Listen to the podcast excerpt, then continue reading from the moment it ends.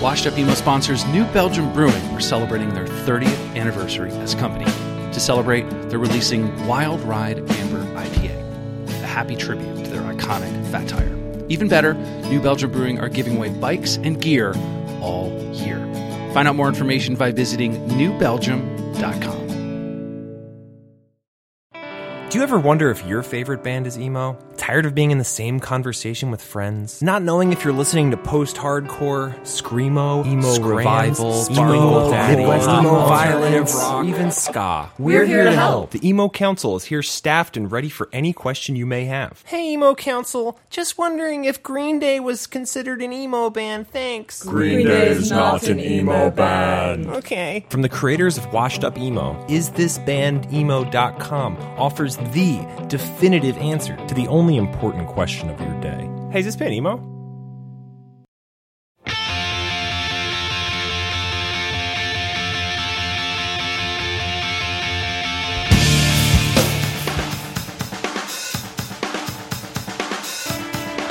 Welcome to episode 103 of the Washed Up Emo podcast. I'm Tom Mullen from washedupemo.com. I've been away for a little bit. I understand it's been a month or so. I apologize. I had a new job and then I moved, which is insane in New York City if you've ever done that. Um, so I apologize. And then also, uh, Father's Day was yesterday, and it wasn't too fun to think about. Um, recently lost my father to cancer, and it is uh, something that uh, be with me forever, but also uh, dealing with. And I got a lot of friends out there and people that have dealt with it. And guess what helps it? Music. So back into the podcast, back into music. That's what's important. This episode, we had Conor Murphy of Foxing and Smidley, an amazing soul, took time out to uh, speak with us about Foxing and also his new side project, Smidley, which will make its way into the top 10 of my top 10 of 2017. Thanks for listening. Thank you for supporting from the site, bearing with the lapses when life gets in the way. These episodes will never stop until we're interviewed everyone about this special genre we all love. So here we are, episode 103 of the Washed Up Emo podcast with Conor Murphy of Foxing and Smidley.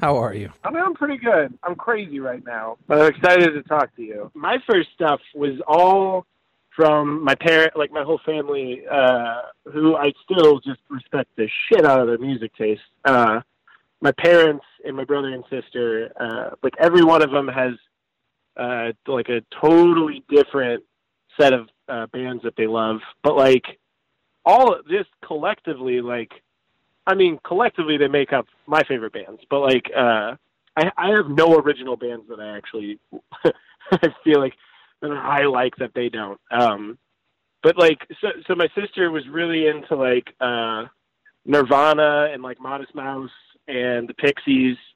Uh she's five years older than me, my brother is ten years older than me, and he was like a giant Weezer, Weird Al, uh uh replacements, uh the the rentals, like you know, uh, much more like I don't know, like Devo and shit. He's uh, he's definitely uh, like me. My sister has like kind of a diluted version of what he loves, and I have an even more like watered down version of what both of them love.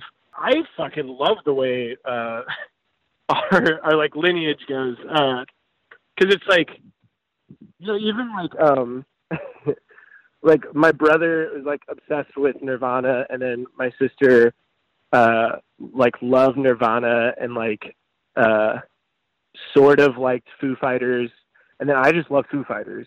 Like it's just like a weird uh degradation in music trickles down to me. First bass line, first like musical like rock musical thing that I've ever learned was uh, the bass line of Cannonball by the Breeders. Did you start playing bass because your sister did? Oh, totally, one hundred percent. G played bass because my brother did. Wait a minute, you guys have three bass players in your family. That's Oh, yeah. amazing. well, so here's how it worked. My brother, it's like everything comes from him. He set the pace one hundred percent with everything.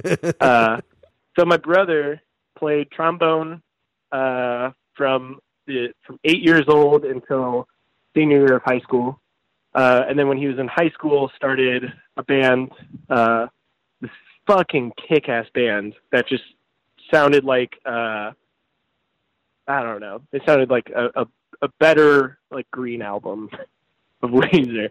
It was like so good.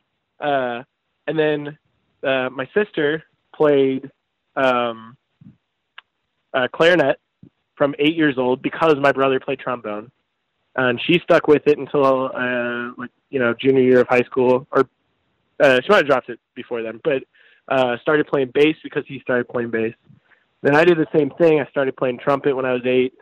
Uh, went through high school and everything, and then the whole time was uh, also learning bass. So it's like I did all of it because my sister did it all. She totally did it all because my brother did it all.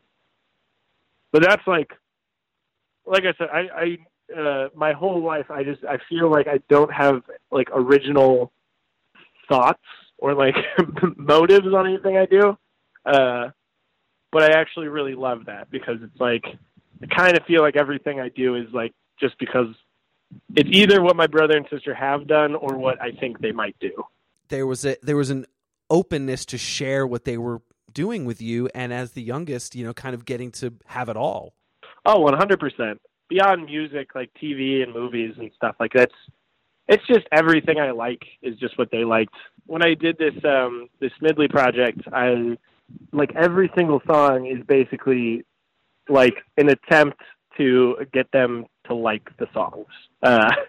Because like with Foxing, you know, I'm I'm not calling shots on anything we do with Foxing. It's like a complete group decision, um, which I think makes it unique because it's so democratic. Uh, but with the Smidley thing, it was just like, okay, what I've always wanted to do is just make these songs that Ryan and Kara, those are their names, uh, Ryan and Kara will listen to and like be into. Um, and so uh, that's why I named it Smidley. That's the name of our dog, our family dog that died. Uh, and uh, and yeah, and it's like it, it, it worked. That was the coolest thing. Uh, my brother put out a split with me. Uh, that was the first release for Smidley.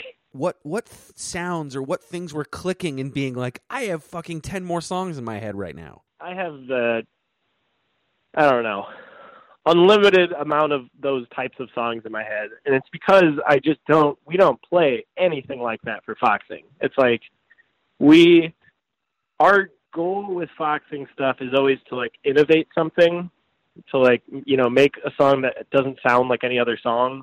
Uh, that's always our number one goal. Uh, same with like lyric stuff. It's like you know impossible to make something that's not inspired by other things, but we always try to like call ourselves out when we sound when we're sounding too much like another band. Um, but with this band, with the Smidley stuff, it was like 100% just like I just want to play the songs that like I listen to, you know, like uh like Pinkerton, like I just want to play songs like that or uh like Doolittle. I've listened to the record a shitload. I hear a couple things that you might be like, that's crazy, but I hear Band of Horses a lot. Oh, crazy. You know what is weird about that? I uh there's the last song on the album. Every uh, everybody in the live Smidley band makes fun of me uh, because it sounds like exactly like the chord structure to uh, that the funeral song. Which is fine. That's fine to do. yeah, totally. I fucking love that song. Of Horses. They're great. When I was listening to it, I was like, this is totally you being in complete control and having no one else tell you yes or no. That's oh, like. hundred percent. That's exactly what it is. I mean, it's like, um, I mean, like lyrically, like that's the the most like that. Um, I just, you know, with with foxing stuff, we we write collectively with lyrics. Uh, like me and Josh write, uh, have written the lyrics for our first two records. Um, and then on this new album, we're doing it even more so collectively. Uh, like today, even we were working on songs, and we're just all sitting down and tearing our hair out trying to figure out things. Very much like some kind of monster. Yep. Uh, if you've seen that. yes, I have. Very much like that. we were making fun of Eric because Eric brought up a, a line, and we said, "My lifestyle determines my death style." oh wow. so we, so we, that's what we're doing on this one. But like lyrically for the Smidley stuff, I like the first time that I felt like I could really write about like even drugs for the Mhm. first time, like which is you know weird to want to write about drugs. I guess I'm not like a I'm not in super into drugs, but I it's been a much uh, it's been enough of a part of my life where it was like okay, it's time to kind of write about some of this stuff. Yeah. Um, and like, and instrumentally, like, I, I try. We do it with Foxing, but like, uh, Bowie did uh, an interview where he's talking about the Pixies and how awesome they are, and um, he is saying, you know, the entire reason why that band is incredible is because uh, their louds are so fucking loud and their softs are so so so soft. Like they just like this insane shift in dynamics all the time.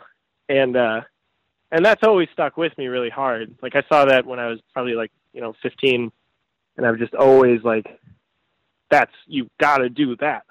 Uh, but this is the first time that I was making songs that were like straight up like, you know, the same instruments that the Pixies are using, like guitars and a bass and drums, uh, and vocals, where it's like, okay, let's actually do that. So to me, like Under the Table is like a Pixie song, even though that doesn't make any sense. Being able to do that and have that freedom, was there any like nervousness of like, oh shit, it's just me? Yeah, totally. I mean, every uh, every band that I've played in, there's this uh, thing where it's like everybody's got to be doing something all the time. Uh, like it's weird to not have a part for a section of a song, uh, especially if that part is longer than like you know 30 seconds long. Um, and I think with this, it was like I'm the only one that needs to actually make a part here. So for a song like It Doesn't Tear Me Up, it was like, uh, you know, I added a bunch of other shit to it. And then everything that I added, I was just like, none of this is actually accomplishing anything. Like, the only thing that actually matters here is like, you know, the guitar and the, the vocal part. Uh, but that's something that I don't think like we would ever do for like foxing. Um, like we would never have an acoustic and vocal song. Um, just because it's kind of like, I think as a band we would look at that and say like, well, what, like, how are we like pushing something here? There's not like, you know, uh, I just don't think we would trust ourselves enough to do something like that. Um, which I think is a good thing for foxing. It's like I don't think uh, that's like putting all your eggs in one basket for us. Um, but for me personally, it's just kind of like, yeah, that just makes sense. There should be one or two songs like that. Like that milkshake song uh, is another one that's just guitar and vocals, and then eventually like a mellotron. When did you have the time to do this? It was um say it was over the course of like a a year or so. Um but what would happen is like every every one of those songs I'm gonna eventually uh release the demo versions of all of them. Uh and they're very, very similar. They're, you know, horribly recorded. Uh but that's just because it's me recording it. Um but they're very, very similar to like the the final thing. Um and they would all pretty much be done in like a day, uh, like each song. And it's because like when nobody is telling me that's cool or that's bad, it's just kind of like I record the thing and then that's that's just the part forever. Like that just there's no reason to change it. I don't think I edited any of these lyrics more than like twice. Wow. Uh, yeah, and like, uh, and granted, like they're not great lyrics, and I, I, I think of this record as like not a remarkable record in any way. Um, I, but I, I do. It is a record that I, I like to listen to, uh, and I, I like the song so much, and I think that's like, that's been like the running goal with the entire project is like, not to overthink anything at all, and just to totally like do it based on uh, what I actually like to listen to and uh, and to impress and your brother and sister. Exactly. And so most of all, impress my brother and sister. Just kidding. No, that's that's it. I mean, like that's one hundred percent it. Like uh, when I when we go and play these songs live, it's like um, uh, I remember listening to uh, uh, Jefferson Airplane uh, with my whole family, and everybody's just like, "This is the greatest music," and that's exactly the reason why we have uh, uh, Lena, our uh, the singer, the other singer in, in Smidley. Uh, she isn't. She there's no. She didn't record on the records at all, but like live, we're both going to be singing, uh, and it's just because Jefferson Airplane, because they played like Altamont with uh, two singers. The entire reason for it, and it's because it'll be fun, you know. And you collaborated with a few folks. Um, one of the guys from Doctor Dog, uh, band from Tigers Jaw, Cam. What individually did they bring? What songs did they work on? How, what was that feeling of bringing someone into your circle and your your songs and having their input? those are like my favorite people that I've met while touring. Um, and when I contacted all of them, uh, I was like, I'm going to be in Philly. I'm making this record. Here it is. I sent them all the demos, and I was just like, you know, if you want to play on one of these or all of these, just let me know. Um, it'd be awesome to just hang out. And uh, even if you don't want to play on anything, I would love to see you while I'm in Philly. And um, so from them, it was like uh, Eric uh, Slick from uh, Dr. Dog in Lithuania. He uh, immediately was just like, anything you want, I I got you on it. Uh, so I asked him to play drums, which he's the greatest drummer uh, you'll you'll ever see. He's just like he played in the Adrian Belew trio, and like I don't know, he's just he's incredible. Um, and you wouldn't even realize it from uh, the record because it's like you know he's playing my drum parts. He's not really playing like peak peak Eric Slick. Uh, but he uh, he just brought so much to this. It's like any time I would say, um, I mean, the first thing is like he just ran through everything within a day. Like he only took one day to do all the drums for it, it was like, uh, it's not like he was working on the songs tirelessly before. He just kind of like picked them all up. Um, and anytime I would just say something like, uh, in the end here, can you just go a little wild? Like, uh, just throw in a bunch of fills. He would do something that would just like blow my mind to the point where I would change, uh, like a bass line around it or a guitar part around it. Because it's just like, he's, uh, an, like an endless well of, uh, just like incredible rhythm. Uh, and just like it, total like innovation in in drums, which is weird. It's like you don't really think about that too much until you uh, encounter like a really great drummer. Which I feel the same exact way about John in Foxing. Like he does the exact same thing. Uh, but yeah, Eric was is the backbone of the entire record. Um, Joe Reinhardt, who uh, produced the record, played guitar on most of it. Um, he just like retracked all of my guitar and uh and man he is such an incredible guitarist uh and I, his production is also just like I've said it to him many like many times and I've said it to other people. It was the best 2 weeks of my entire life as far as like music goes. Like better than any better than any tour or any writing or any recording. It was just like every day was just like I was excited to wake up and start working on it again, which is the first time that's ever happened to me. Um, he's just he's he's one of the best people I've ever met, and uh, and just puts in the work, and but also doesn't stress anyone out. I'm a very anxious, stressed out person all the time, and uh, and he is just absolutely like the best person I could ever work with because he is he's like a surfer, uh, like an actual surfer, and he acts like it. He's just uh, very laid back, but has just so many ideas, uh, and he's just so he's so relaxed about everything that he does. Like he'll he'll throw in like the greatest idea for uh, like a, a guitar part in a song, uh, and act like it's no big deal, and just be like, I don't know, if you'd like it, here it is, and be like, perfect, man, it's amazing. like he has no attachment to his brilliant ideas, which is so awesome because I could just say like, I don't really like that, and he'd be like, cool, I'll try this one. How about this? Mhm. Um, ben probably worked uh, more than anyone else from uh, Ben uh, from uh, Tiger's Jaw.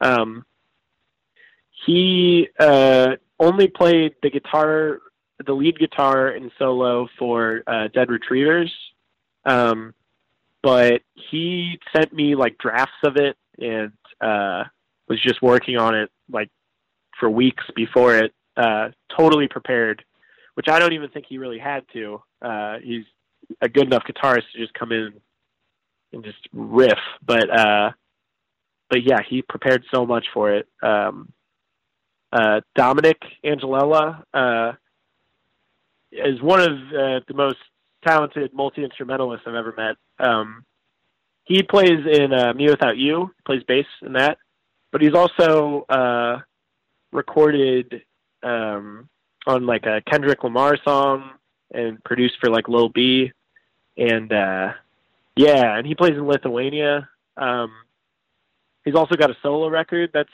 just astounding. Um, and he so he played uh, lead on uh, "Fuck This," and um, just uh, all I said to him was I uh, wanted the lead guitar to sound like Dinosaur Jr. and uh, he straight up played like uh, just like the most Dinosaur Jr. guitar part of all time. It was just like perfect, like not you know not a rip off or anything, but like totally exactly what I wanted it to sound like. Oh, and then Cam played uh, uh, saxophone on uh, "Fuck This," um, and that was just like uh, he was just like soloing around on his stuff.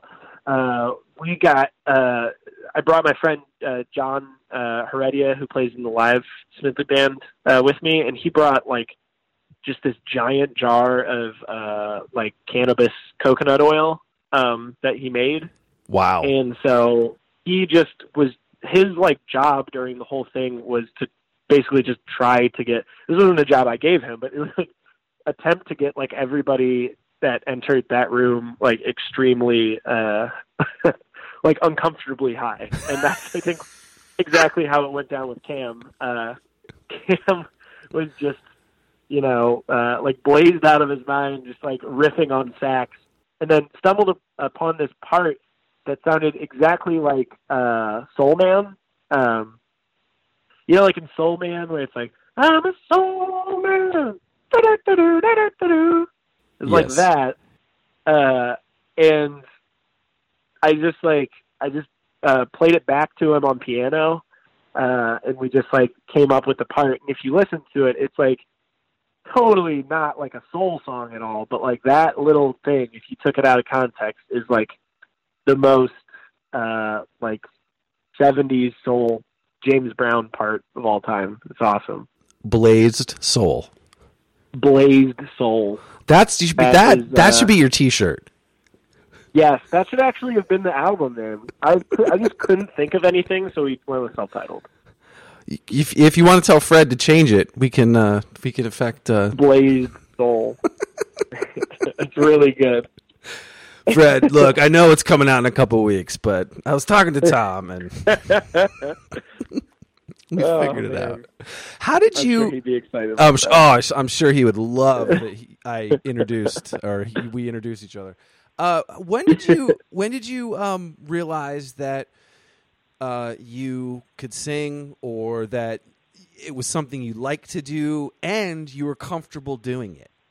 three di- three very very different times uh like spread out between years for sure like uh first time i realized i i maybe could sing was uh so me and eric from uh foxing who i i didn't say before but eric is a giant part of my my music taste too. Like uh he's a year older than me and has always felt like is 20 years older than me, uh, and a lot like he's a lot like my older brother uh, in the sense that I, you know, look up to him and uh, want him to like what I make. Um, so we had this song, and it was like a finished song. Uh, this was like he was 13 at this time, and even then, he was writing like full songs, um, uh, like composed for like guitar uh, and bass and drums. He would write them all on like Guitar Pro. He's he's always just been. This is why I've always looked up to him because he's always just been like uh, this really really developed uh, writer for everything. Um, to the point where he like doesn't leave that much for you to need to do with a song. Like he'll write an entire part for you, and then it's just up to you to kind of like you know make it your own. Um, and he still does that with Foxing. It's like you know all of our music is basically just uh, like Eric's kind of uh, just mind at work. Um, but anyway, in that band, uh, we all realized okay, the song is done and it's it sounds great, uh, but we need one of us needs to sing and for that matter, like one of us needs to sing in this band in general. Uh, so we each um, we uh, we decided all of us would like go to different like parts of the house. I think, or maybe it was like we all went home and then came back the next day. Uh, and like everybody writes their own lyrics and everybody attempts to sing, even if you like know you suck, like I did. Uh, so everybody did that and then we listened back to all of them, and mine was honestly just like the least bad. It was just like the least horrible one out of them, and we all we all I think we all said it out loud, like, all right, well, Conor's like sucked the least, so let's let's go with this one. It's uh you know pretty rough. The lyrics were hard to fucking swallow. They were like they were about like global warming, but from like a twelve year old's perspective. Uh, like I was, uh, like the most surface level, like inconvenient truth had recently come out, uh, and I was just like, yeah, this is I know all about this shit. I don't even think I'd seen the movie. Um, Of course not. yeah, of course not. Why would I? Uh, so that's where it, it went, and from there it was just kind of like they. All it was was I would write the most cryptic lyrics I could possibly write. Like I would have an idea in mind, but then I would try as hard as I possibly could to just like make them impossible to understand. Uh, like use bad grammar or um, just like metaphors on top of metaphors replaced by like a metaphor that just didn't exist in the first place. And it was because they all would make fun of the lyrics no matter what. So I just didn't want them to make fun of like, and they would make fun of my voice. And I just didn't want them to like criticize something I actually cared about. So it would be like, you know, uh, like one of the songs that we wrote back then was about like my friend that died, uh, like when I was, uh, like 11.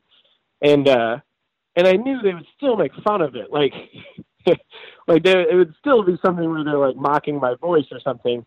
So it's just like not even. There's no way you could possibly understand what it's about. Um, so I did that for a long time, and even like the first year or two of foxing, I was still doing that. Um, but that was the first time with foxing, at least, that I started to actually like the way I was singing and like the lyrics I was writing.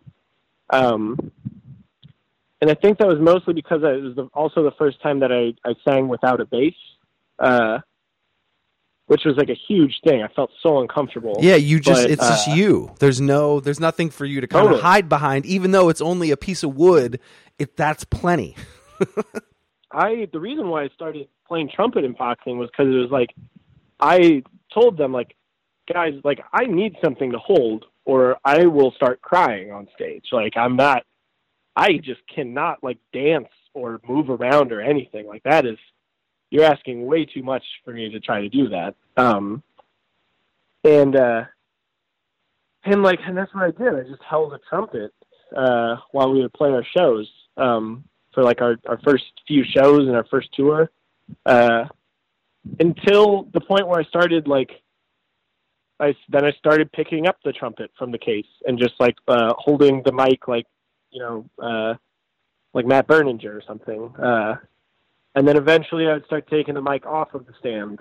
Uh, and it was like getting a little bit more comfortable with kind of like I would just, you know, uh, have my back to an audience, but I would have the mic off the stand and be like screaming into it, like hunched over. Uh, and then eventually, like slowly, I just started to like kind of turn around a little bit more. And then when people started knowing our lyrics, it was like, okay, well now this is the point where I am 100% comfortable with like, uh, with you know, singing and the words I'm writing because people are like not only hearing the songs, but they're also like memorizing them. So there's no re like I still don't think I have a great voice, but these people they're like I should trust that these people wouldn't be doing this just to make fun of me, you know? hmm So that that took a long time. Oh, totally. I mean like uh like a little under 10 years probably of like singing in bands. And I would always just do it, but like I I just always fucking hated it. I just couldn't I could not stand to sing in front of people. Just made me so upset. And so it took, I mean, for you to have that moment where you're like, holy shit, people are singing Rory back at me, you know, Yeah. or that's, that's probably fucking blew your mind. Yeah, totally. I mean, that was uh it wasn't until after like our first two tours cuz we we toured uh without an album um like, you know, full on kind of like a Don't know, like 4 week 3 or 4 week tours uh before we like actually put out our record with Count Your Lucky Stars. Um and until then it was like you know, we had like a an EP before, but like uh, people didn't give a shit about it. Nobody knew them, uh, and that especially like that's the most embarrassing thing in the universe. To like, you know, try to play these songs in like different cities. Like, you don't even get to go home afterwards. Like after you get embarrassed that hard, uh, you know, in front of like maybe like five people that are like just talking to each other, drinking a beer in the corner or something. Like uh, that I mean, like that broke me down. There's a lot of times on those first tours where I was just like, I got, I have to give up on this. Like this is stupid. Uh, but yeah, the the first couple tours after Count Your Lucky Stars uh, put out the record, it was just like, fuck. The first time, you know, like people would come up to us after sets and be like, hey, that was cool. But that was the first time that during a show I would, you know, look out and people were singing along or like crying. That was like the most insane thing in the world to me. Like our first tours, uh, after the record came out, it would be like I would be singing to somebody that was like crying. And it's just like that's that's so amazing. Like I just I don't know. We kind of make fun of it now, like uh you know, like uh the fact that like uh I think a lot of kids are kind of like um they go to a show and they'll like tweet something like, "Oh my god, I'm gonna go and cry at the the brand new show or something or you know whatever." Uh, but really, like the first time you see somebody like crying uh, while you're like playing a song is just like so fucking cool. That's like, you know, it, it feels weird to say it out loud, but you're like, God damn, like that, you know, it's like you you made something that somebody gives a shit about enough to like shed tears. That's that's awesome. and that's not a funny thing. And I, I think you know this. Obviously, I didn't bring up the word emo, but the the the site, the the website, and the podcast is called that. I I attribute that to more of like this euphoric moment of you're enjoying it so much that it's it's bringing you to tears, and it's not this, One hundred percent. and it's not this like Yeah. I mean, there was a moment where I had to wait in line two hours in like negative ten degrees, at, and I saw Jimmy Eat World play CBGBs. And when I got in, they were in like the epic part of "For Me, This Is Heaven," and all I did, damn. I just started like I like lost it. But I was like, it's it's it's it's the experience, it's the sound, it's the memories, it's all those things like and for someone to do that for you guys and I think there's this joke of sort of you know, oh, it's you know a bunch of emo kids and they're all going to cry. It's like no, no, it's actually not just like this like outwardly. It's more personal. Like it's not Yeah. like it's not like I tweeted or I didn't even have Twitter back then. But if I did, I'm not going to tweet that. It's like no, that was between me and the band, and I felt something, and that kid felt something with your band and you, your lyrics, and maybe that helped him that day. And so it's not a sad or a negative thing. It's it's it's it's. I think it's happy, and I don't know if you agree or not, but I feel like that's it's not a sad. Oh, it's not emo is not sad. no, no, no, no. And I, I think that, uh, like for instance, I mean, my my favorite, the greatest show I've ever been to my entire life was, um, I was like this, I was a giant fan of Broken Social Scene uh, nice. when I was a kid. Still, still am. Still, like my there's like uh, drum parts on the Smidley record that are 100% lifted from uh, songs on You Forgot It in People. Um, we, we will let them know. but what's that? I said we're gonna let them know. Just kidding. We're gonna let them know. I'm just kidding. I'm I'm telling. I'm gonna tell the band.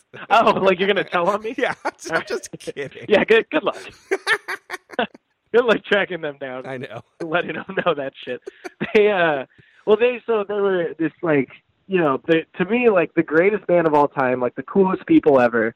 I was like, you know, you know, Lou Reed and uh David Bowie can all, you know, go fuck themselves. Like Broken Social Scene is like, you know, the birth of cool. Like these are the coolest people that have ever existed.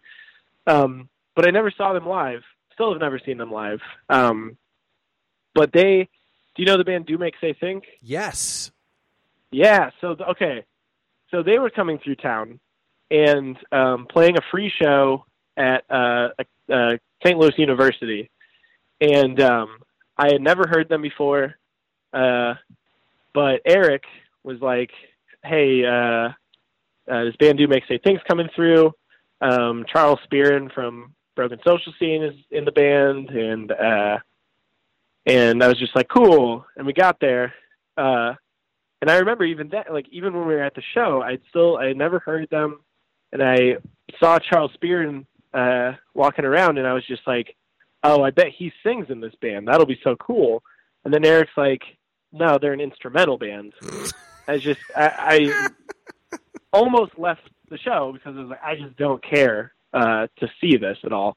But it ended up being the greatest show I've ever seen in my entire life, and it is one of uh, I was three times that I've ever cried at a concert. The other two being like the Pixies and Sigur Rós.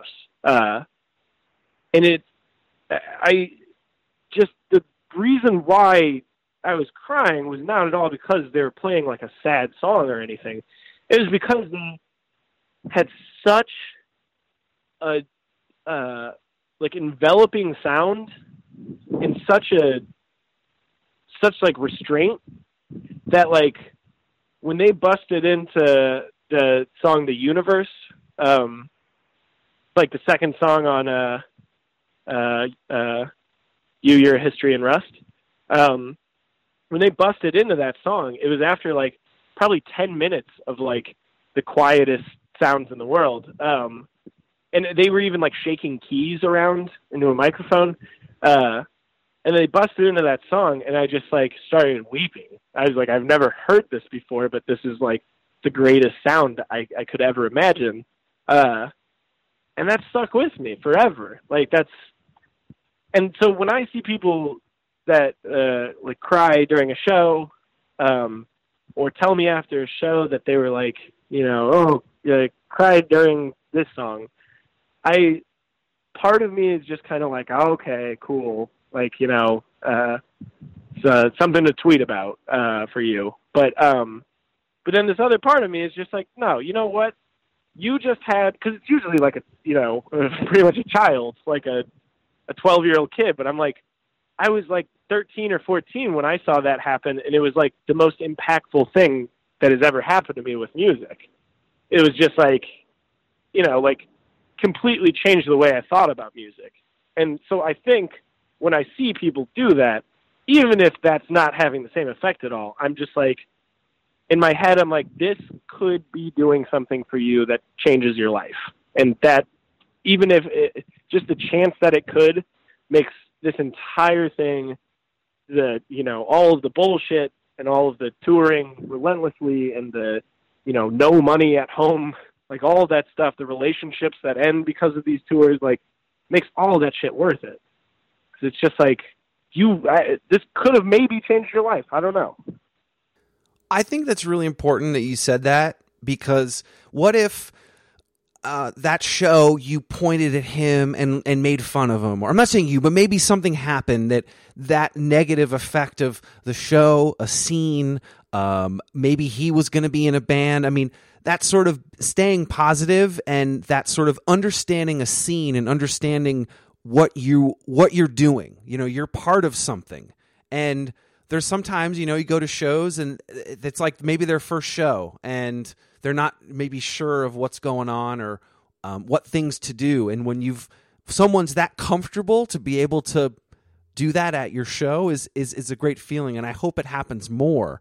Um, but it's that whole i guess that misnomer of like oh someone's crying at a show and entertainment weekly's response is um, that's an emo kid crying when it's actually that's nothing to do with it. It's it's just it's just about the music, not anything else. Totally. It's like if you if you call Do Make Say Think an emo band, like fuck you. Yeah, that's crazy. But you If know what I mean, like me- overall, like anything like that. Like anytime someone's like crying, it's like, oh, they're emo, or the fucking Kylo Ren from Star Wars, just because he's a little sad Yeah. in the movie. It's like, no, he's not. There's nothing to Totally. do with it. yeah, it's kind of it's it's weird. Like I don't know. I mean, like you have, uh, you you have completely owned it, and I think we've talked about this before. But like you, uh, your podcast and your website is called Washed Up Emo. It's like you are just dead spitting in the face of anyone that would ever say something like that. Yeah, it's, it's. Um, I mean, it's a. I mean, it's a joke. It's like you're washed up. Like Yeah, it's kind of totally. like it's, but it's like it's kind of like endearing too. It's like you know, it's okay. You're a little older. you know. Oh yeah, totally. well, like I think I can't. I I am not. How old are you now? I am 38. 38. I am too young to accept like the emo stuff. Like accept the the labeling of it all. Yeah. And it's and I'm too young for a lot of shit that I, I you know, I, I always like to try to I want to be my my dream since I was like a, a baby. I feel like is to be like five years older than I actually am. Uh, I'm like constantly in a state of like like right now. I'm just like man, thirty. That's the year for me. Uh, and when I was a little kid, I was like 21. That's the year for me. Uh, the thing though is that I just don't. Uh, I'm just too.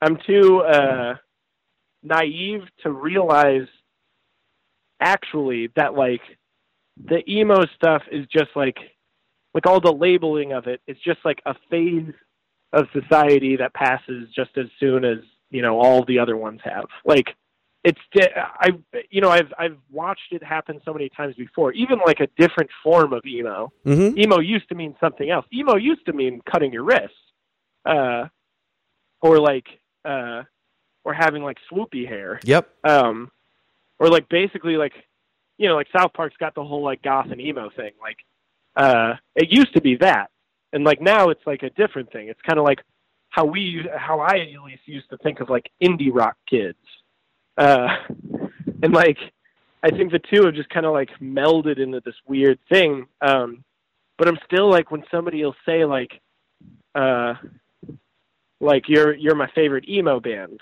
Uh, I'm just like, well, fuck. I wish you would just say we- you're we're your favorite indie rock band, or just your favorite band in general, or something. Like, I just wish you wouldn't say emo. Um, and I think that's so weird. Like, I, I just I don't know why I care so much. Yeah, the word is is is always hated unless you're making thousands of dollars DJing around the country. Um, Yeah, uh, I feel like that's the only time that you actually like the word. No one's ever liked the word. Everyone I've interviewed has and has said no. They fucking. I mean, even Ian MacKaye fucking hates the word. So everybody across the board does. I think it's.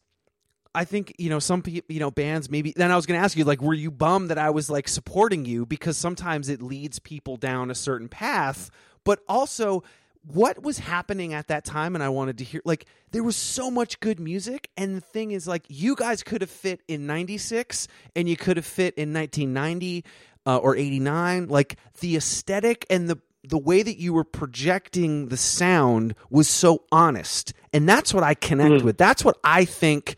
When I first saw you guys whatever that show was we were talking about earlier it was just like this is coming out so clean and honest it's no preconceived there was no like we're gonna fucking do this breakdown right here it's like yes i know bands can do that and be formulaic but i like it when it's raw i like it when there's this feeling to it this gut and that's what i heard from you guys and that reminded me of seeing the get up kids for the first time or seeing um, Sure. you know mogwai or whatever it is like yeah, totally.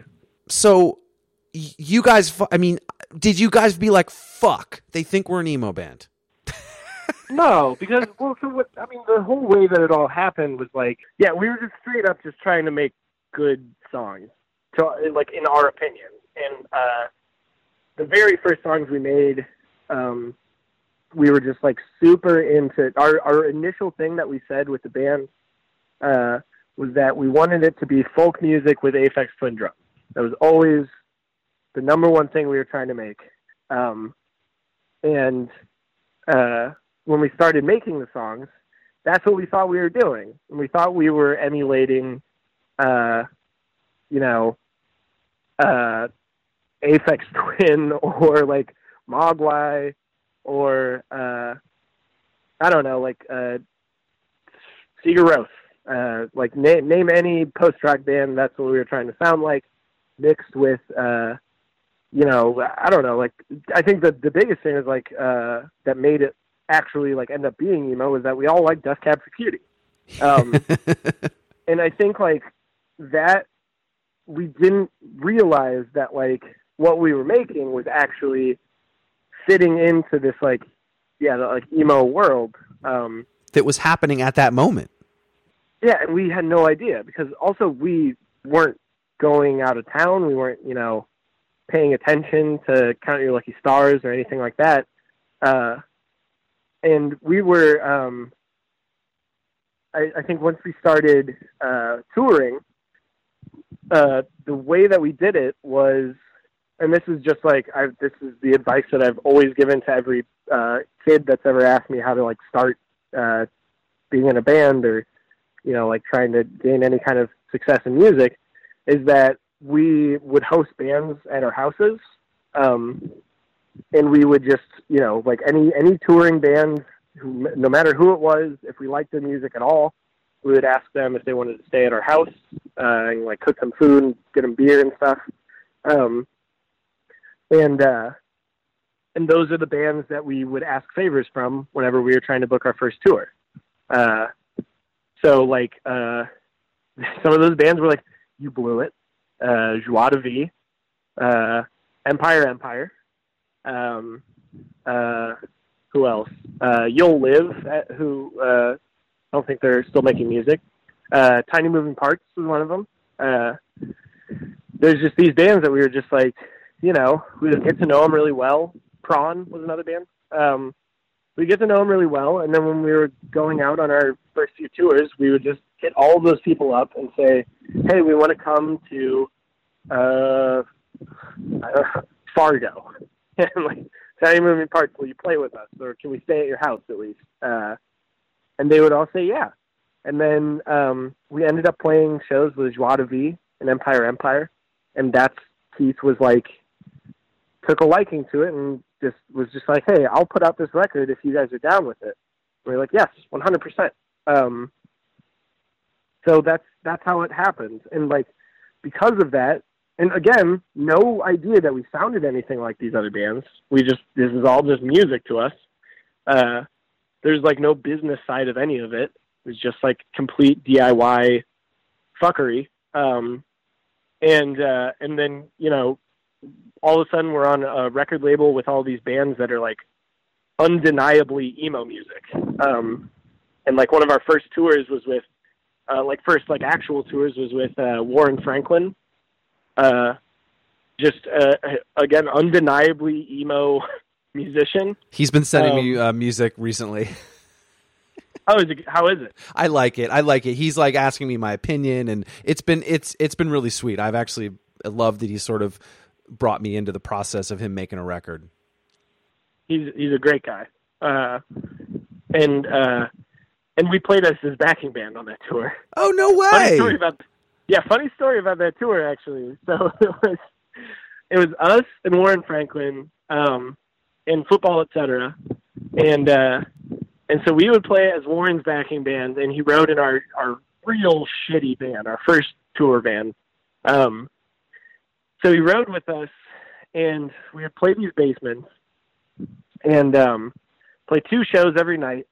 Uh, you know, horrible, horrible shows uh, that would just, you know, just exhausting experiences. Uh, and uh, at the end of the night, each time uh, they would, you know, have their like uh, their hat with the money and come up to us, and uh, they'd be like, "Okay, so uh, let's see, you guys uh, are in all in one van, right?" And we are like, "Yeah."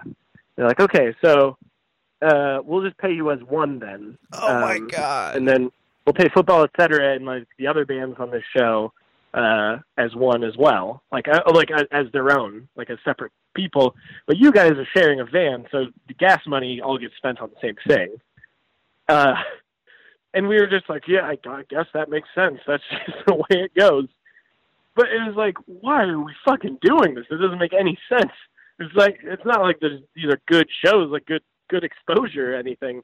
Uh, and that our van that we were in on that tour broke down so hard, and we had to spend uh, like five hundred dollars on it, and we all we didn't have enough money at all. I think we might have had like a hundred dollars uh, that we had like made from the tour, uh, so we all had to like contact our parents and girlfriends um, and just be like, "Hey, is there any way you could spot me like fifty bucks or uh, you know hundred bucks? Could I could I pay you back like when I get home and work a couple of weeks at you know whatever job I'm at?"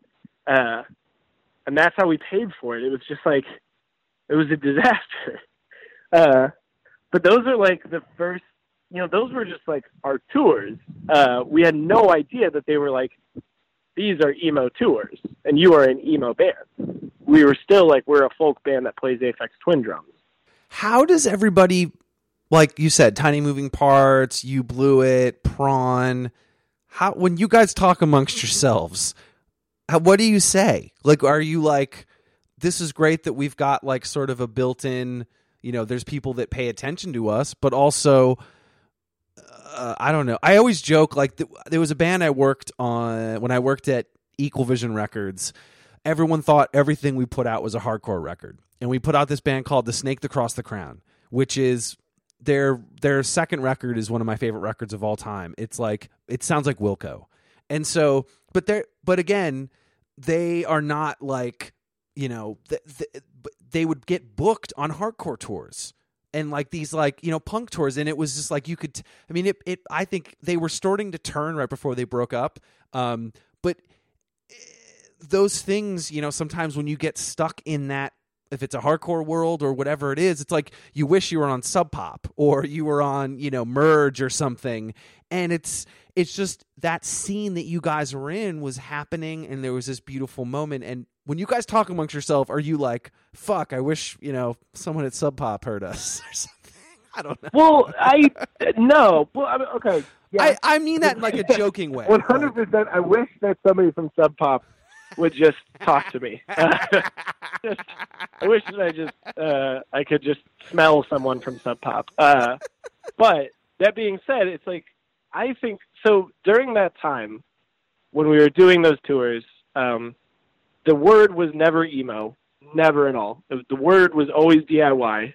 Um, that was the all-encompassing term for genre and for scene that like it just took over everything. It was like uh, tiny moving parts, prawn, foxing, calculator, uh, uh, jowls, uh, Empire Empire, like it just like you name it, any band that we've played with on our you know from like 2011 to 2013, those were all just DIY bands, and that was the DIY community, um, you know, nationwide, uh, and the whole idea of it was just to maintain a community and maintain uh, support for each other. Um, and that was it. That was just all it was. I mean, that's why, like, when we got paid a hundred bucks for two bands because we were in the same van, that's why we didn't question it. We were just like, you know, we weren't going to like try to haggle them for more money. It was just like, yeah, you did us a favor. Hopefully, we we can return it for you. Uh, and yeah, this just makes sense. It's like we're not going to take more money because we have one van that we're in. Um, the same way that like football, etc., wasn't going to take more money than us, even though everybody at that show was there for them. You know, like it just all of it made sense like that. Uh, but now it is so so so so different uh, with all of these bands because none of us give a shit about a DIY community, and like that sucks, and that's like you know that that's a bummer, and I'm kind of trying to revisit that with the Smidley stuff, like trying to kind of get back into that. Granted, I'm but this first tour that we're doing is with Tigers Jaw, and that's just because I'm not going to turn down something as awesome as that. Uh, What happened? what happened? Do you think? Is it that there was so much notice and bands were getting signed and producers were getting like? I mean, thinking of you that's guys, exactly what it was. just everything was That- I fucking mean, happening.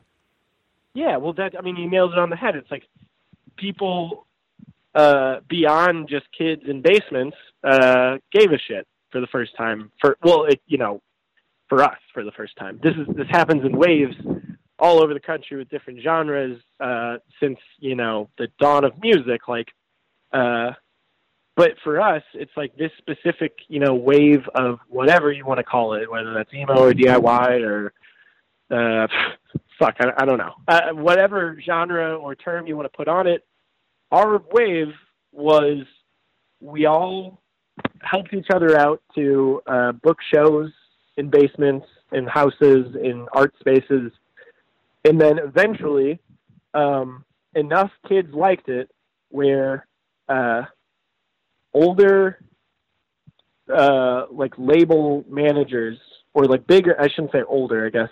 I'm only saying that because of Fred. Uh, but like l- larger record labels um, would start contacting us uh, us meaning like all of those bands um, or at least the lucky ones um, and they would because like you know um, a band like Jowls for instance it's like that doesn't fit. Oh, okay. Actually, best example in the universe. I can't believe I haven't said their name in this conversation yet. But the Reptilian, Oh No. yes, prime example of uh, an unlucky band, like the most unfortunate circumstance for them. Uh, and I hope if they ever hear me saying this, that they would never take it as offense because they're one of my favorite bands of all time. Uh, but they are a band that um, was so embedded into that DIY scene that you couldn't be you couldn't listen to them. Like I, I don't think that their music made any sense to somebody that wasn't uh, in that scene or watching bands in basements. You know, it wouldn't make any sense to uh, um, like a kid in his first year of college that like somebody just shows them in a dorm or something. Like it just wouldn't mean anything to them. Because a lot of their lyrics even are about like touring, uh, or like you know, uh, hanging out with their friends in a basement or something, um, playing shows in a basement. So for them, it's like, you know, I I always just thought like this is the greatest band in the world. Um, but then once I started, once we started getting involved in like the business side of all this stuff, I started realizing like, where would they fit? You know, like would they go on like? Would it make sense for them to be on like Deathwish? No. Would it make sense for them to be on Equal Vision? Fuck no. Uh, Run for Cover? No. It's like uh, you name it. It's like any label that is, uh, you know, big enough to, uh, I don't know, like uh, set them apart uh, and like put them on like an international level. Like that, it, they just wouldn't make any sense on those labels because they they embody that DIY scene uh, more than anyone else did. So like to me, it's like they our music was at least like watered down with these other influences to the point where like it made sense outside of it. Uh, like our first record, you know, like there's not one song on that record that is like about the DIY community. They're all like relationship songs. Uh, so I think all of these bands at this point, when we all talk, it's like there's no kind of like emo conversation or DIY conversation unless we're talking about the past. Because at this point now it's like even within Foxing, like now it is uh, our conversations are basically how do we further the career of this band to the point where we can make it our career, like our, the, where like music is uh, our livelihood, and you know this is our form of income. This is like our entire life is uh, writing, recording, and playing music. Um, and because of that, it's like there's a lot less thought of like how does this affect the DIY community, and way more thought of like are a target audience going to be into this, or you know, uh, go to see this live or something. You know, like That's really interesting. It's sort of taken from the collective approach to the individual. It's it being being the band, and you guys, you're totally right. It's like I think of bands and and they play a show and they've got seven records and they've got to you know play the old one for uh, me you know i'm 38 uh, then they got to play the, the the single and they got to play the new song because someone from the radio station's there. And all these other things start happening where it seems like you guys are having these you're right you're not th- thinking about oh fuck we gotta we gotta make everybody happy. It's like we have to continue this as a brand. Yes, one hundred percent. And like, you know, you really it feels so dirty to think of it that way. You feel like you're in like a boy band or something, or like a, uh, I don't know, like a you feel like a sellout all the time. Uh, Do you feel like there's a happy way. medium? Do you think there's a happy medium? Like a band that you guys can have the, you know, you can go record wherever you want and you can release what you want. It's not like, you know, Fred at Triple Crown's telling you to go back in the studio and give me another single, kid. You know? Well, I think I think uh, I think we've found our happy medium in uh, in our band, and I would say it's a, it's a sort of happy medium. It's like I think personally, I see our band as being in between a um, you know like grinding uh, touring DIY band. Uh, between that and like um, maybe like a college radio friendly or um, uh, I don't know, like a, a songs that could be put into uh, like a, a, a commercial or something like a commer- some kind of commercial band. I think we're somewhere in between there, leaning a lot more towards uh, like the you know DIY touring bands. Um, and that's just like that's just how it is. We're just uh, we make enough money at these shows because we do them constantly, and every time we play them, they get a little bit bigger. It is so so minute, but every single show gets a little bit bigger in each city, um, and sometimes they get smaller. The worst times are when they get uh, smaller, but um, like for us, it's like be, because of that, uh, we can make enough money um, because these are you know like door deals or like um you know uh, uh, you're selling merch for more or like uh, the tickets are more expensive or something. It's like you know that business side of everything starts like raising a little bit more each time. So we're able to take home enough money to pay for like maybe two months of rent uh, from a tour, and like that's you know that's all we can ask for. Um, and th- I mean that's why we're always gone because we're you know we can't we can't live without The touring. yeah the touring like the income from it. Um, and you know that's why we all lose our minds constantly over this shit. Like we're all I have like a, a special um, antidepressant that I take just for tour. Like and it's just because we do it so much and you're just like there's no stability I like the bed at night. I like, you know, being able to have that routine. And you've got a routine, but it's like you've got 45 minutes of euphoria and 23 hours and 15 minutes of boredom. Yes, uh, that's how I feel. I, I, uh, and it's like for me, not even boredom most of the time. It's like, like panic. Like, How uh, come? well, I mean, like so many different things. It's like you know, uh, your relationship. Like you know, like uh, uh, you know, if your girlfriend's depressed at home or something, or like you know, misses you uh, too much to like handle. It's like you can't go and just uh, be with them. Um, or money, like you know, you're you're not making enough on the tour. Like you're uh, each night, like you're playing those euphoric 45 minutes, but like you're realizing that there's only a hundred people at the show, and uh, and even if each person there buys a T-shirt, you're still not making enough money to cover like rent if it, if it keeps going that way. You know, like you know, you start realizing how much you make from the number of people at a show or something like that, uh, or like each each T-shirt that you sell, like how much that means you actually make. Um, that's the stuff that you know gives me deep anxiety, where it's like man, we're not doing well enough. Like we we need to like what are we missing here? You know, like and and that affects our writing a lot too. Like our last record, um, we're all proud of it for sure. But uh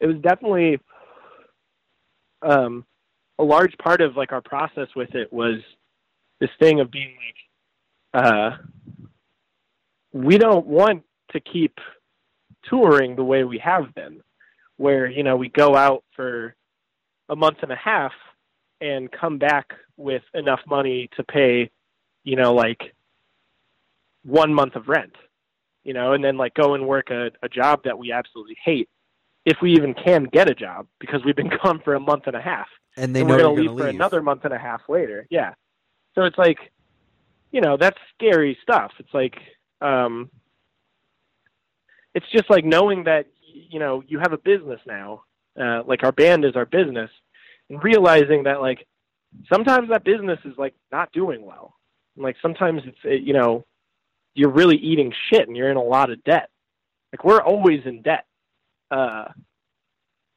and like that's that's scary that's just like it's a horrible feeling um Do you feel anything But I think- turning the corner? Do you feel any? Do you feel? Did you feel any moments the last time you guys were out that there was there was some turning, or was it this feels like the same? it always feels the same Really? Uh, that being said, it is not the same, and that's that's why we have to. I always just have to take a step back and really look at like the big picture on these things. Like, it feels like the second record we put out uh, for Foxing did not do well. Like, it doesn't feel like uh, people care about it or like um, like it, it's put us on another level. But when you take a step back from it and you look at uh, how you were doing a year ago to now, or even how you were doing five years ago. I think we've been going for about six or seven years now. Um, six years. Uh, it's like when you look at it like that, it's like, okay, we're doing okay. Like this is, you know, we're getting better each time. The the tours are uh, getting shorter, and you're making more money from them. And it's like which means that you don't have to like kill yourself over this stuff, uh, like for each thing that you make. So like this new record we're working on for Foxing, to me is the the best shit we've ever made because it's like You're not as we're stressed. not trying to yeah we're not trying to like i don't know achieve some kind of like radio sensation hit of a song. We're just trying to make a like a great album that fits in a uh in like a discography. Because like that's I think the most important thing to me now with foxing where on our last record the most important thing was like making like a single or something. Uh with this record it's like no we want to make a, like the next chapter in like a discography where like when you look at the the sum of all of the records it's like that fits right in there and that was a great one. Like you definitely did not misstep with that one. Great. It's awesome. Hopefully it's the best one. And i am i'm so proud of of this band for for how well we've done so far on this record. It's like uh we're recording it ourselves um and uh and we're just you know just plugging away at it and like taking as much time as we possibly need. Uh even like we're we we're stressing so hard about it because we're like we need it to be out by March of 2018 that's the month that it needs to be out because uh festivals will start booking around then.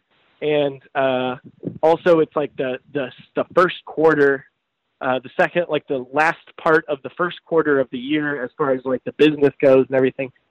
And then, like all of a sudden, we just like we took a step back and looked at it, and we are like, let's just not fuck with any of that. Let's finish the record when it's done and put it out whenever. That could be 2019. Who cares? Like a, a fan of this music uh, will not give a shit when it comes out as long as it comes out the right way. You know, like I think that's just such an important thing.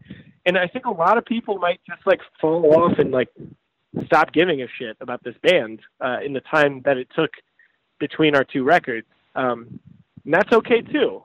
You know, it's like those are the things that these are all the the reasons why we found this happy medium because it's like you know uh, we're not doing well enough to uh to like not worry about money. We're li- you know living way way under the poverty line for sure. Um but it's like the happy medium is that we're we're able to make music without stressing about um you know how well the record does when it's out. It's like as long as it is good for us you know we we're okay with it being like something like a Pinkerton instead of a Blue album, like something that takes a long time for somebody to think like, okay, this actually was pretty good. and I think there needs. Do you have that balance? And that's what that music. You're you're you're going to make the right music because of that. I think the I hope so. well, if if you're thinking again, if you're like, all right, March 2018, and we've got this tour, and yes, I think there's ones you do that sometimes. You're like, okay, great, because of this really great opportunity, we're a band, we need to have a career, it makes sense. But in other ways, it's like if it's going to affect the output of the music and where you sit on that discography, then why then you shouldn't do it. Yeah, exactly. I think we we actually had this conversation uh, a couple weeks ago where we were all really frustrated with each other.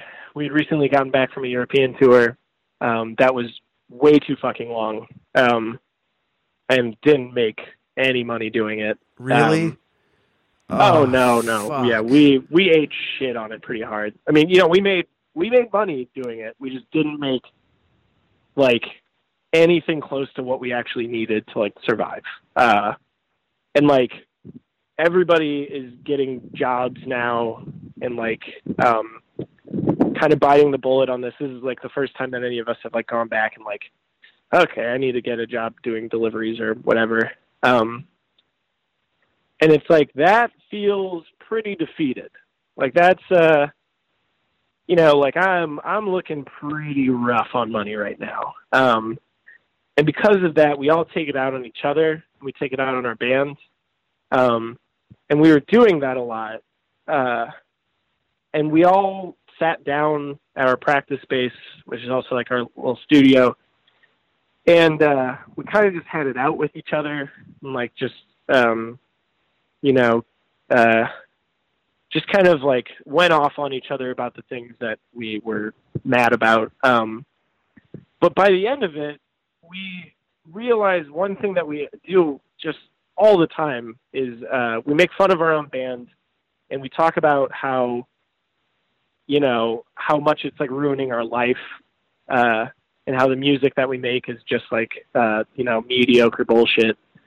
But we like for the first time in maybe ever, we all sat down and we were like, can we just say out loud to each other if we believe this?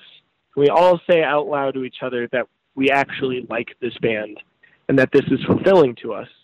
You know, like that this is uh, that we think this is good music and that we uh, we had this hasn't been time wasted, and we were all able to do it. We were all able to like say out loud for like the first time, like, you know what? I make fun of this shit a lot, but like, I wouldn't want to be doing it any other way. Like, this is this is the you know this is our life, and like, if I did if I hated it enough, I would quit. Because it's not like I'm sticking around for the money or or the fame or anything. It's like I'm sticking around because this is like important to me, you know. That's amazing that you guys were able to do that.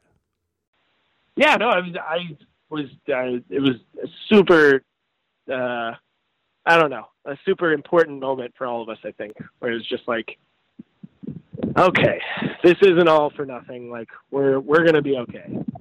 You know, even if we all have to have our second jobs, uh, that we, even if we all have to like start and quit a job within a month, uh, off and on for the next years to come. Like this is gonna be okay and for you guys to say that all together and not one person say no shows a lot about you guys and how long much you've been through and how I mean again you guys believing in it and that's going to come through in the music. I hope so. I really hope so. I think it will uh, for us at least. I hope it translates in some way because it's like I don't know. I mean, it's definitely a weird record. The thing that we're working on right now. It's like um, definitely if you look at that this one versus like our first record, uh, two seemingly two different bands. Um, and uh, but in reality, it's like it's really what we needed to make to like, you know, uh, stay sane. It's like, and you know that's the thing that I actually this is the um, making this record is the the first time that I've actually like uh, realized that I need to give slack to bands more like bands that I love. Um, you know, like um, trying to think of the best example. Like uh, I don't know, Weezer's a pretty good one. I'm like, okay, Pinkerton, Blue Album, everything else is fucked. Like just the worst thing in the world. Um, maybe Green Album is passable, but like other than that, everything is horrible. There's like a, maybe five songs with the rest of the the albums that I like. Uh, but it's this is the first time that I've actually listened and been like, I have to give slack to these people. Like, they can't keep making the same record over and over again because they're different people than they were the first time they made it. You know, like their Rivers is not the same Rivers that he was when he made Blue album. He's been through insane shit. You know, another band that like I just absolutely will always listen to all the way through is Why. You listen to Why? Which one again? Why? W H Y. Yeah, question mark. No, tell me about them. Oh my god. Well, okay, they will. No, no fucking way. After we get done on this conversation, will they not be one of your favorite bands after you listen to them? I'm uh, in. I'm in. They like they are. Um, they just put out a new record that is fucking phenomenal. Um, but like they they're probably seven or eight records deep, and um, uh, Yoni Wolf is the name of the singer. Um, he is like kind of a rapper. This is gonna sound the way you describe this band will make them sound like they are fucking Limp Bizkit, but uh, they're like um, just uh, he's he's like a, a rapper, um, just like so so influenced by hip hop, but he's also just like really just like a great lyricist. A lot like um, mewithoutYou, like Aaron from mewithoutYou, just like Mm-hmm. you know, he it's like he's got too many words to just sing them. It's like I, I've I've got too many great lyrics to like just you know only pick a few. I have to give you all of them. Um, and it's just like every record that they put out will do that. Like uh, I I'll just I, I have to like you know throw on headphones and listen to the entire thing. Um, and there's only a handful of bands that I I really feel that way about.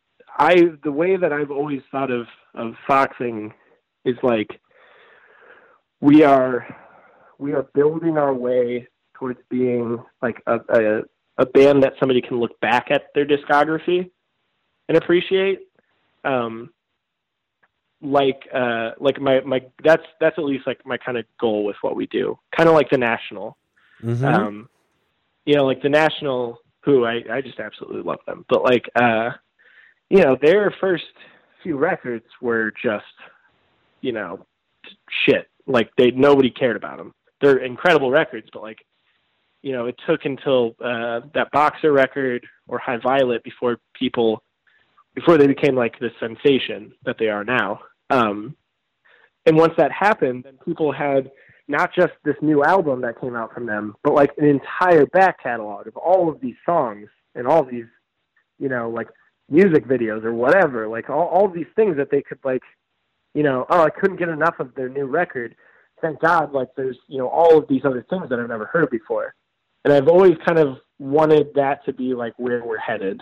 Uh, granted it takes us a long time to make these records but like i hope by like maybe our like fourth or fifth record if we get that far that um like some kid will hear you know uh lp5 and be like holy fuck i love all of these songs i need more and they'll be you know like yes i get to go back and listen to all this other shit this is great like Green Day, you know, they were on Lookout and that was it. And then they went to a scary major label. Yeah, but then they fucking made American Idiot and reclaimed like a different they had a different look, they had a different sound and it and it worked. It was Exactly. still fucking Green Day. Yeah, exactly. I mean, like, uh, I've always, you know, I really want to do that with our next record, um, which is, you know, such a lame fucking thing to admit, but I want to, like, reinvent, like, the kind of look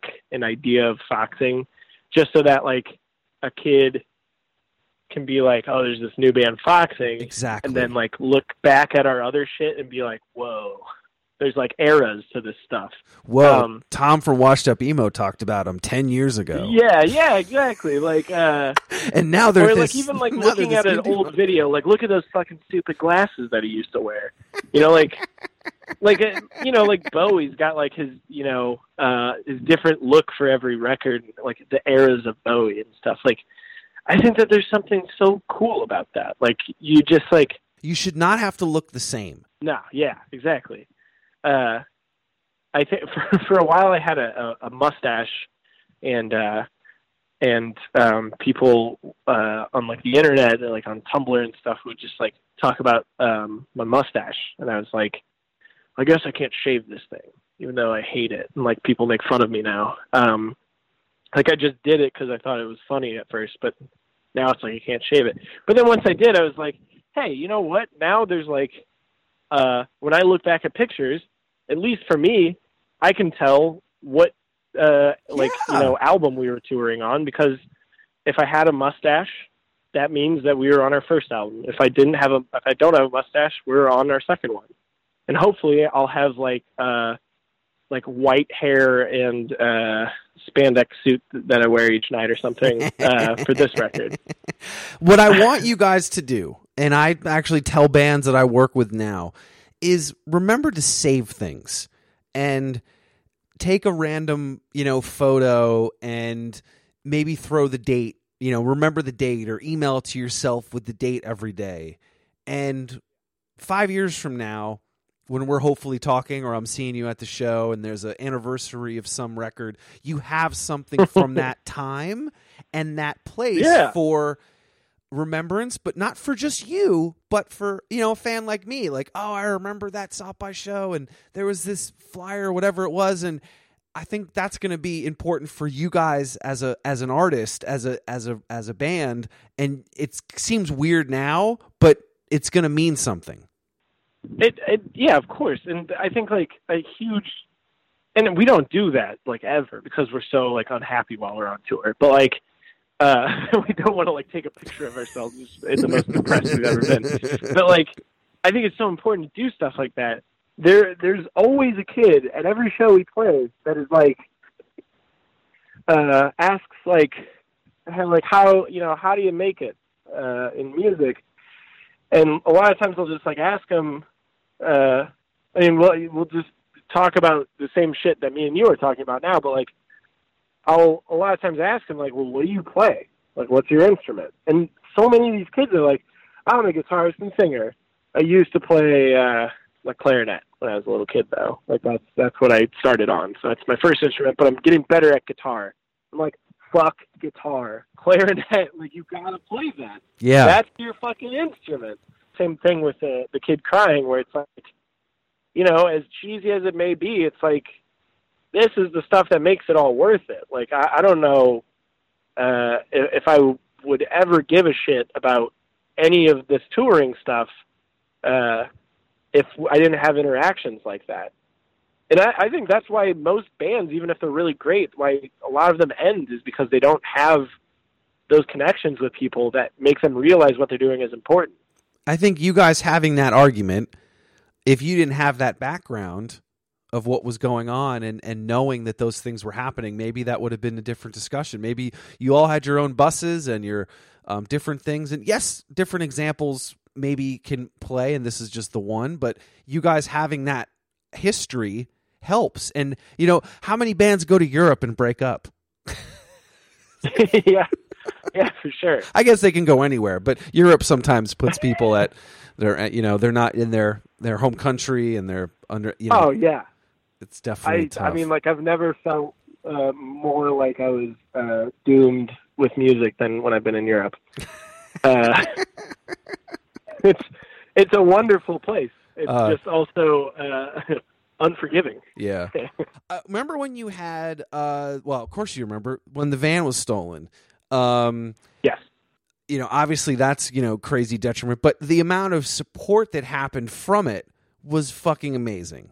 That was the worst and best day of tour. Uh, like one of the, the definitely like I would say uh, top three worst days of tour ever. But also the same day was like at least you know top five uh, best days of any tour we've been on. Um, and it was because of that. It was like yeah, like there's uh, it was so much a lemons to lemonade situation that it at a certain point we like we started giving we had to we had to give money to charity. It was like we can't possibly take eh, like we can't possibly profit off of this. That's fucking stupid. Like that would be the scummiest thing ever.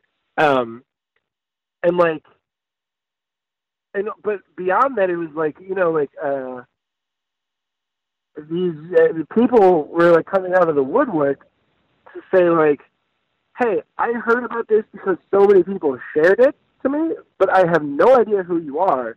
Uh, I wasn't like I didn't care, but then like, uh, but then I started listening to your music and we like it, and it's just like, holy fuck, like that. That is so so cool. Like there's there's nothing cooler than that to uh to be so I don't know to be so hopeless in a moment where it's like so hopeless in, in humanity in general to say like uh, somebody could not just you know steal something because like of course you, you understand how somebody could steal something from you but like to to systematically like follow you uh, to the place that you're staying uh, and like bring the necessary tools to detach your trailer and like have another car ready to go to like haul it away. It's like that's like that's really scary and sad. That's like uh, uh somebody like planning a murder or something. Like you know, not nearly on the same level, but like you know, that's a heist. That's a a, a true a true fucking crime.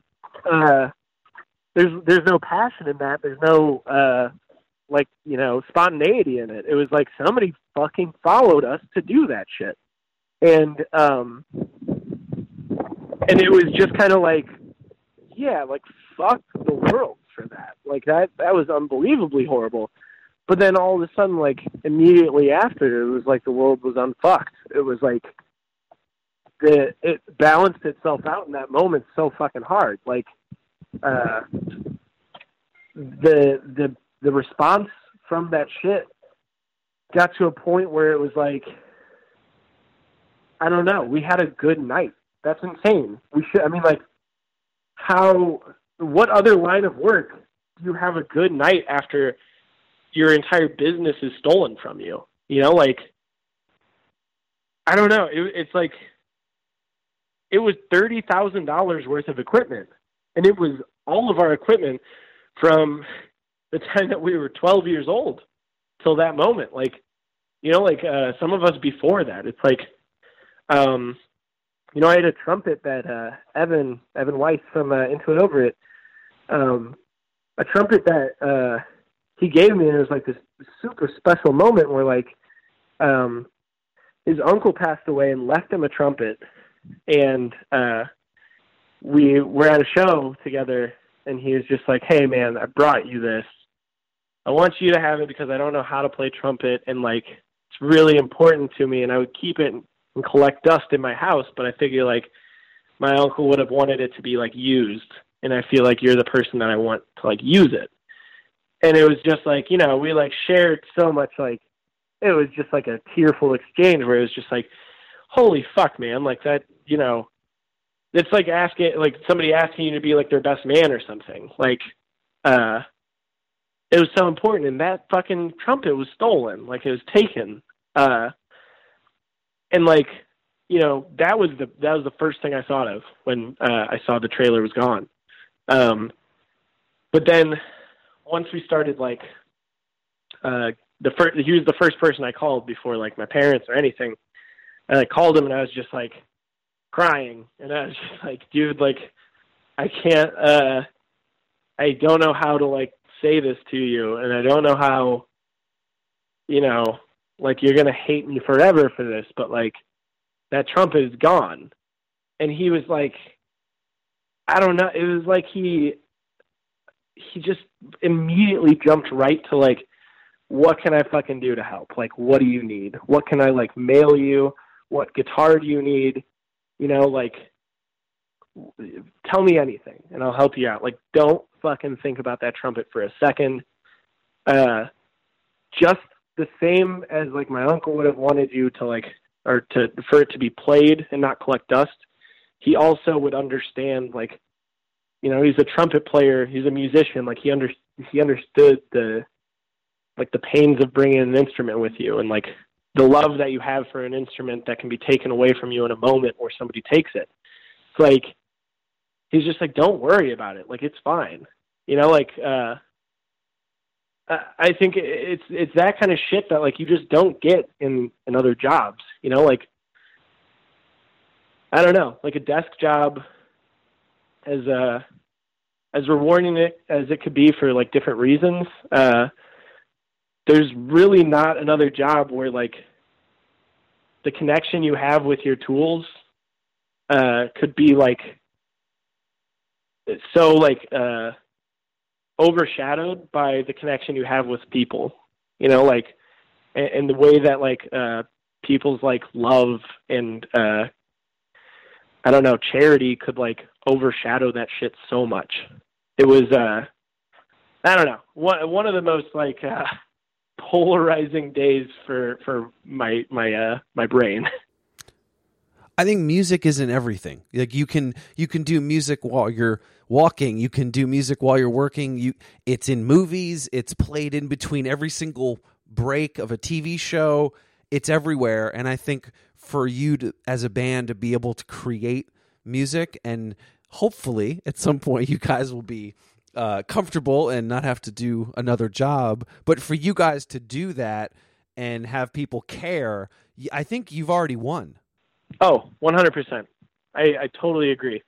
I, uh, I, yeah, I, I think that we, I think that you're, you've hit the nail on the head. It's like, uh, you know, this shit could be gone in an instant, you know, like, uh, we, we could all die in a fiery van crash. We could all, uh, people could just, in, just instantly stop caring about our music you know, like tragedy happens. It's like, but at the end of the day, we, I think we'll always have like moments like that, you know, that trailer robbery where it's like, where you really learn something about like humanity and it just completely is just like,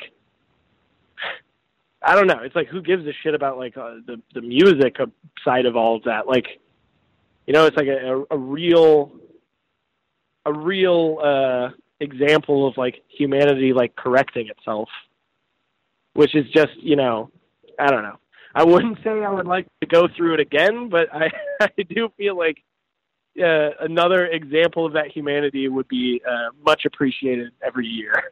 But I, you saying that, it's like you've, it's been instilled since your sister and brother told you about those bands and you went and saw maybe some of the shows or you went online and watched a video or you maybe saw your first show or in your first band and someone told you oh this is what you do at the show and this is how you act like, like, this is kind of what people do and you can do your own thing but this is kind of accepted or this is how you act and you learn those things and then you shared. And i think that same thing where of course the people that you're with and associated with when something wrong happens you find out who your friends are. I'm really looking forward to the like the last record of this band. Uh not like i can't wait till this ends but i'm looking forward to like the moment where we decide it's over and like look back at all of it uh because so far it's like you know these have been like the most fulfilling five years of my life. Uh they've been probably the five weirdest uh at a lot of times like emotionally draining years of my life but they've also been like the five probably best years that I, I've ever felt like you know like when I was in high school and college it's like you're always just kind of like doing what whatever you're supposed to be doing. But then all of a sudden it was like when we started doing these tours it was like I have this new purpose and I like I believe in what I'm doing for the first time. And like I don't know. That, that I'm I'm really looking forward to being able to look back at all of it. Conor you did great I did great with the, the podcast or the yeah my my life. no you both well i mean I, I agree, I agree with one of them. Maybe one of them, not both.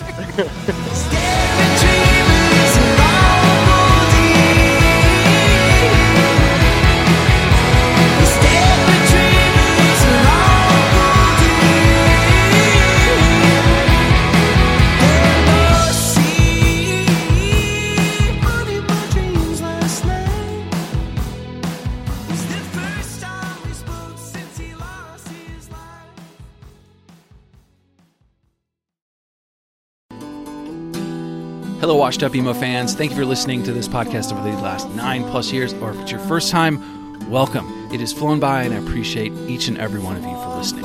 And for this current episode you're about to hear, I do have a favor of you.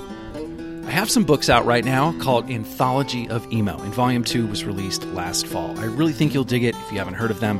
It features guests from the podcast, including Jim Adkins from Jimmy World, Chris Conley from Saves the Day, Travis Shettel from Piebald, and John Bunch from Sensefield. I've also reprinted Volume 1 so you can order both. Check out the DIY publishing at anthologyofemo.com.